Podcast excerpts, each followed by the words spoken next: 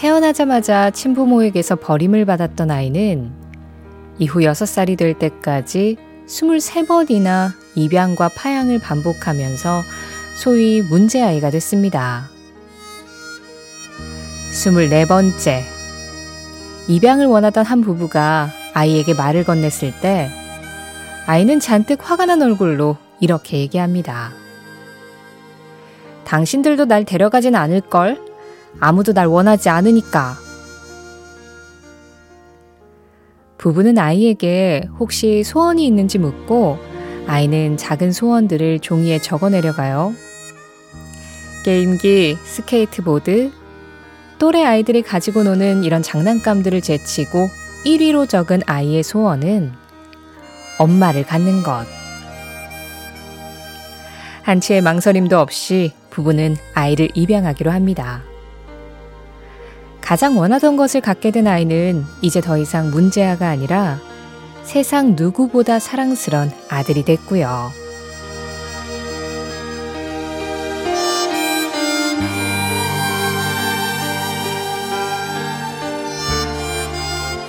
수많은 밤을 홀로 외롭게 보내던 누군가에게 희망을 주고 수많은 꿈들을 마음속에 간직만 해오던 누군가의 인생을 사랑의 노래로 가득 채워준 사람. 그러니 앞으로 내 인생은 잘못될 리가 없다는 이 노래 가사처럼 아이의 앞날도 또 아이를 받아들여준 부부의 삶도 밝게 빛나겠죠. 틀림없이 서로가 서로의 믿음이 되어줄 테니까요.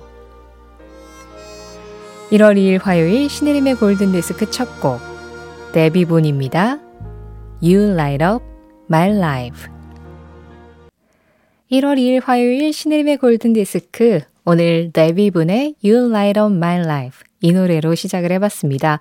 김수영님, 최윤님, 2569-1107 5103번님이 신청을 해주셨던 곡이었어요. 아, 이 노래 부른 데뷔분이 그 가수 팻분의 딸이잖아요. 근데 팻분도 정말 뭐 차트 1위 곡을 수없이 발표했었던 너무 대단한 가수였는데 사실 팻분이 본인이 뭐 1위를 하거나 상을 받거나 이럴 때 한 번도 울어본 적이 없대요. 그런데 데비 분이 이 노래로 빌보드 차트 1위를 했을 때 처음 울었다는 뭐 그런 비하인드 스토리가 있습니다. 그러니까 내가 1위를 하고 내가 가수로서 성공하는 것보다 우리 딸이 1위 한 거는 그거는 완전히 다른 감정과 다른 감동이었던 거겠죠. 오늘 오프닝 이야기를 전해드리면서 이 가족이 된다는 것에 대해 좀 생각을 해보게 됐는데요. 어, 나의 어떤 성공보다 내 가족의 성공에 더 눈물을 흘릴 수 있는, 더 감동할 수 있는 그런 관계? 그거면 가족이 아닌가 그런 생각을 문득 했어요. 아, 데뷔분의 You Light Up My Life. 당신은 나의 빛. 이상우 님이 새해에는 저도 누군가에게 빛이 되는 존재가 되고 싶어요 하셨는데요. 골든 디스크를 계속 들어주고 계시다면 저한테는 이미 빛입니다. 일단은 한 명은 성공하셨어요. 자, 신혜림의 골든디스크. 오늘도 빛나는 여러분들의 이야기들과 또 빛나는 여러분들의 신청곡들과 함께 합니다. 사연과 신청곡 보내실 곳 문자 샵 8001번이에요. 짧은 건 50원, 긴 건 100원, 스마트 라디오 미니는 무료입니다. 신혜림의 골든디스크는 1톤 전기 트럭 T4K, 환인제약, 현대오피스, 미래에셋증권, 한화생명, 장수돌침대, 르노코리아 자동차, 이카운트와 함께합니다. 20대의 존 레논과 80대의 폴 맥카트니가 다시 만나 노래합니다. 그 시절의 팝송과 지금의 내가 다시 만납니다.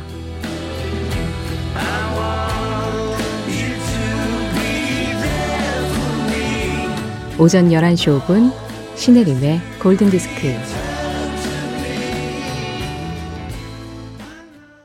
4267번님, 엄청 기다렸어요, 에버그린. 너무너무 좋아요 하셨고요. 정윤성님, 에버그린은 겨울에 딱이죠. 따뜻해지네요 하셨는데요.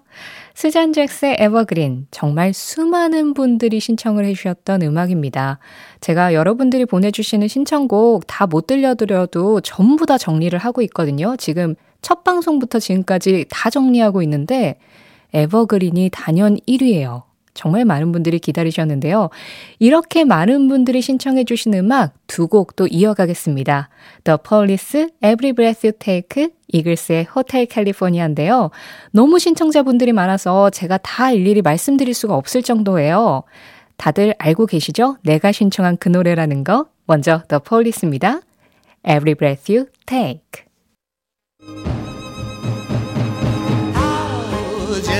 추억의 팝송에 접속하는 시간.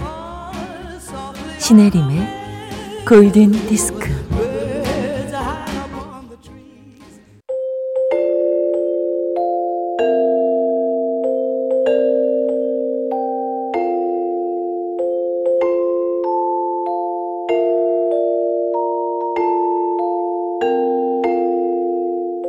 알고 보면 나를 위한 노래 생일 팝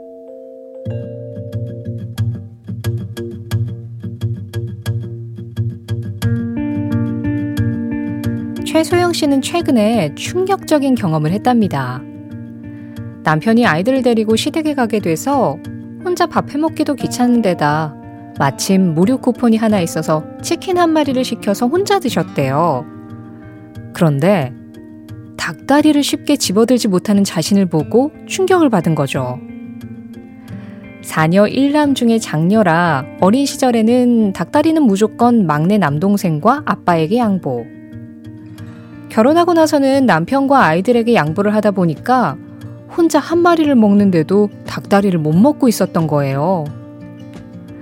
그깟 닭다리가 뭐라고 이거 하나 쉽게 못 먹는 인생을 살았나 싶어서 야심차게 집어들고 닭다리를 뜯는데 주책맞게 눈물은 왜 나는 건지. 그런 중에도 남편이랑 아이들 오면 닭다리만 시켜줘야지. 이런 생각을 하는 자신을 돌아보며 새해에는 아주 조금은 나만을 위해서 살아야겠다는 생각도 해보셨다네요.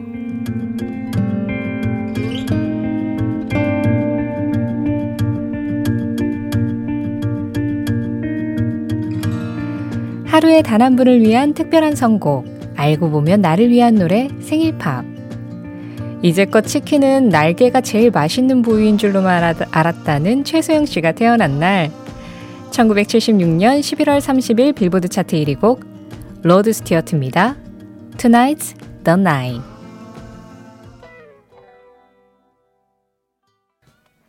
그간 닭다리도 마음 편히 못 드셨던 우리 최소영님, 최소영님만을 위한 노래.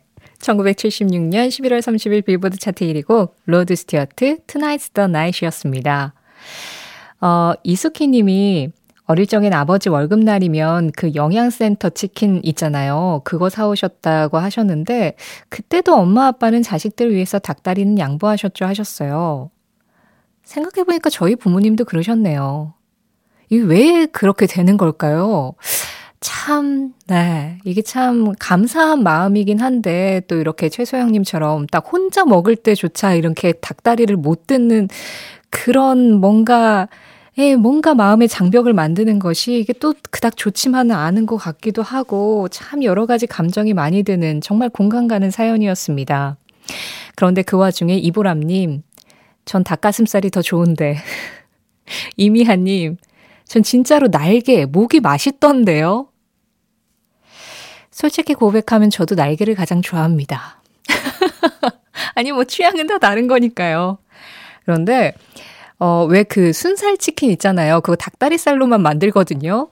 앞으로 순살 치킨을 좀 시켜보시는 게 어떨까 싶기도 하고, 그런데 이게 닭다리뿐만 아니라, 그 최소영 님이 그냥 먹고 싶은 것들, 그냥 마음껏 사드세요. 로드 스튜어트가 최소영 님만을 위한 이 노래를 부른 가수가 말하잖아요. Tonight's the night. 오늘 밤부터 진짜 내가 먹고 싶은 거, 꼭 챙겨 드시길 바라겠습니다. 오늘 생일팝 보내주신 최소영님께 선물 보내드리겠고요.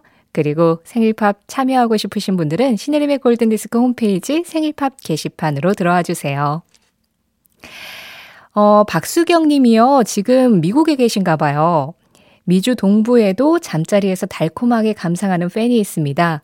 이곳은 해만 지면 별로 할 일이 없어서 일찍 잠자리에 들거든요 하셨어요. 와, 마침 4364-4588 이명진 님이 딱 박수경 님을 위한 노래를 신청을 해주셨어요. 유리스믹스의 달콤한 꿈, Sweet Dreams. 이 음악 들으시면서 오늘 아주 달콤한 꿈 꾸시길 바라겠고요. 이 노래에 이어서 릭 애슬리의 Together Forever까지 이어드리겠습니다. 먼저 유리스믹스예요. Sweet Dreams. 유리스믹스 Sweet Dreams, 릭 애슬리 Together Forever였습니다. 아까 미국에 이제 시차가 있으니까 잠자리에 드신다는 박수경님. 제가 이 음악들 때문에 잠이 오히려 깨셨을 것 같아요. 너무 신나서. 잠 깨신 김에 한 10분만 좀 더 듣고 가실래요? 정진건님, 아, 생일 팝에 생일이 아직 멀었는데 신청해도 되나요? 하셨어요. 상관없습니다. 오늘 생일팝 주인공 최소영님 생일도 76년 11월 30일이었잖아요. 네, 생일팝은 그날 당일날 꼭 소개해드리는 거 아니니까요. 봄, 여름, 가을, 겨울 생일이 언제든 상관없어요. 그냥 생일팝 게시판에 글 올려주시면 저희가 선정해서 생일팝 보내드리도록 할게요. 그러면 여러분들이 참여해주시는 또 하나의 코너가 있죠. 저스트팝 사행시 듣는 저스트팝 코너로 갈까요?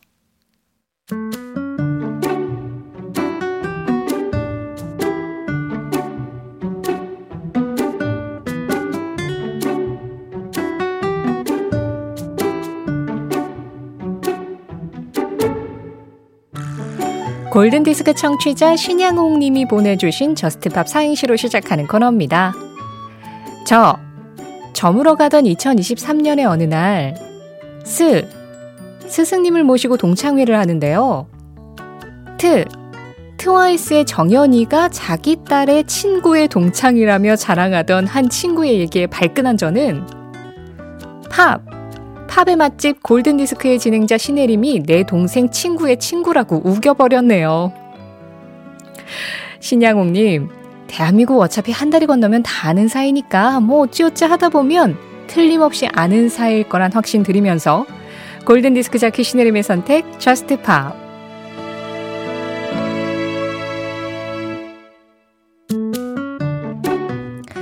그러고 보니까 신양국님 신씨시잖아요. 저희 뭐 어떻게 하다 보면 친척일 수도 있을 것 같은데요. 아, 근데 그래도 트와이스 정연 씨를 자랑한 것에 비해서 제가 파워가 좀 약한 것 같아가지고 지금 약간 좀 걱정은 되는데 어쨌든 우린 모두 아는 사이예요.